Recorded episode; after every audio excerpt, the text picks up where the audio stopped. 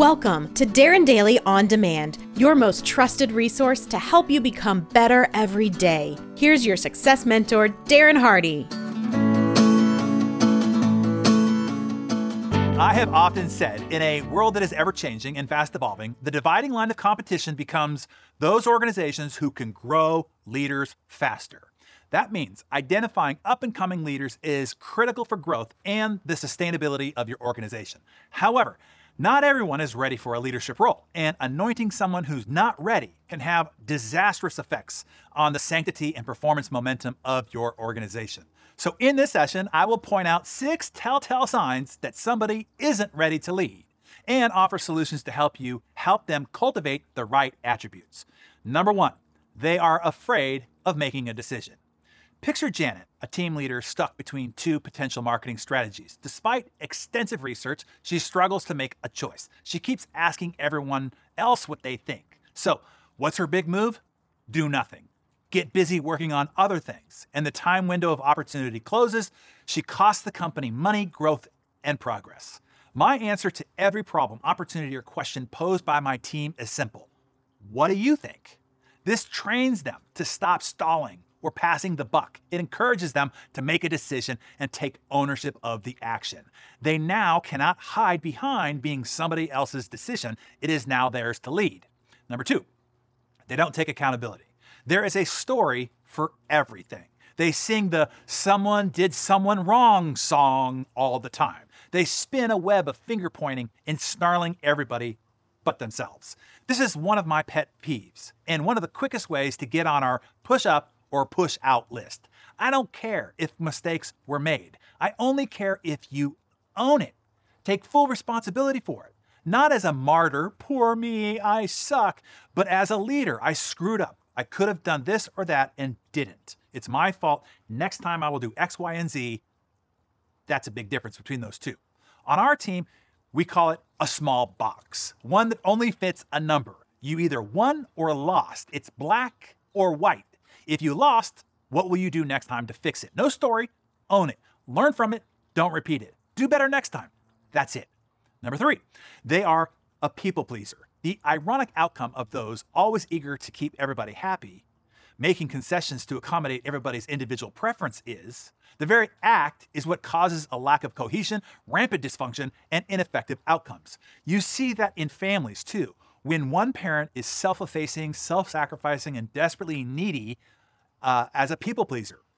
The very act of leadership is to be unpopular, to have to step up and get ahead of the herd of normalcy, to break it if it ain't broke, to shake the status quo by the shoulders, to challenge people to dig deeper, initiate tough conversations. Here's my attitude, and the one that we teach I don't care if you like me. You probably won't most of the time, but you will love the results of who you become and what we get done. Number four, they pass their monkeys around. They're masters of work evasion. Instead of fitfoing it and GSDing it, they pass the buck. If it's somebody else's job, this drives me knocking butts. Everyone has one job to win, results, deliver, ship, points on the board, victory, period, whatever it takes, by whomever.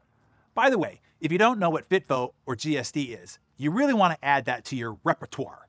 FITFO is figure it the freak out, and GSD is get shiitake done.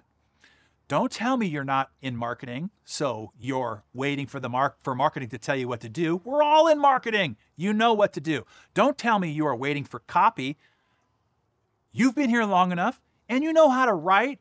Suggest what you think. Get it started. The point is, keep things moving. Go, go, go, go. There's a time to fix and edit at the end, but eliminate the 100 stopping points along the way. Pick your monkey back up and carry it over the goal line. And number five, they're credit kleptos. They attempt to steal credit for everything. It's not only not cool, it's morale crushing and causes creative constipation. Here's the thing about leadership you never get credit. If you do, you immediately redirect the credit to your team. Oh, and the other thing about leadership is it's always your fault. Coach Bear Bryant said it best. He said, and you might want to tattoo this on your inner arm so you can see it constantly. If anything goes bad, I did it. If anything goes semi good, we did it. If anything goes really good, then you did it. That's all it takes to get people to win for you. And number six, they fear conflict. They'd rather poke a bear or pet a porcupine than engage in a difficult conversation with a colleague. When you avoid confronting a problematic team member, you let toxicity fester, spread, and the organism becomes diseased and dysfunctional. This is why you were given the title leader. It's your job to do the tough stuff, to have the tough conversations, to protect the sanctity and productive mojo of the team. If you don't know how to lead these difficult conversations so that everybody walks away happy and empowered, I suggest that you enroll in our Hero's Journey Leadership Development Curriculum where I teach you how. And leaders, you now have the inside scoop on how to identify the six signs of somebody who isn't and somebody who is ready to ascend to the ladder of leadership. Keep what I said at the beginning and in the front of your mind. The dividing line of competition in today's fast changing world is who can grow leaders faster. Once identified, if you now need help growing those leaders, it is why I designed the Hero's Journey curriculum. It is a leadership development system to help them develop the necessary skills and attributes to become an effective modern day leader. The race is on people who can grow leaders the fastest. Tell us if you need to grow in any of these six areas yourself. Number one, decision making fear. Number two, accountability. Number three, being a people pleaser. Number four, passing your monkeys around. Number five, not redirecting credit. And number six, fear of conflict. Or tell us if you need to train your team better on any of these six. Hey, Darren Daily On Demand listeners. I'm Jeremy, Chief of Staff on the Darren Hardy A team. I asked our producer, Mariana, to give me some airtime to share an important message with all of you. How would you like to be a blessing in someone else's life? To be the one that helps them find the career of their dreams? Since we know you are a committed, growth minded high achiever, we thought you might know someone who'd love to earn a spot on our amazing A team. We have several positions open right now.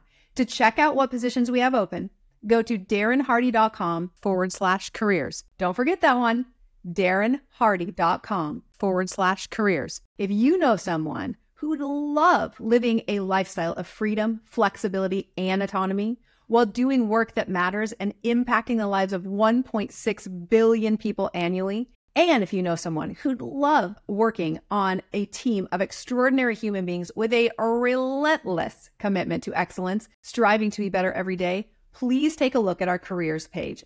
Again, that's at darrenhardy.com forward slash careers. And if they get a spot on our A team, I promise you they'll forever be grateful to you.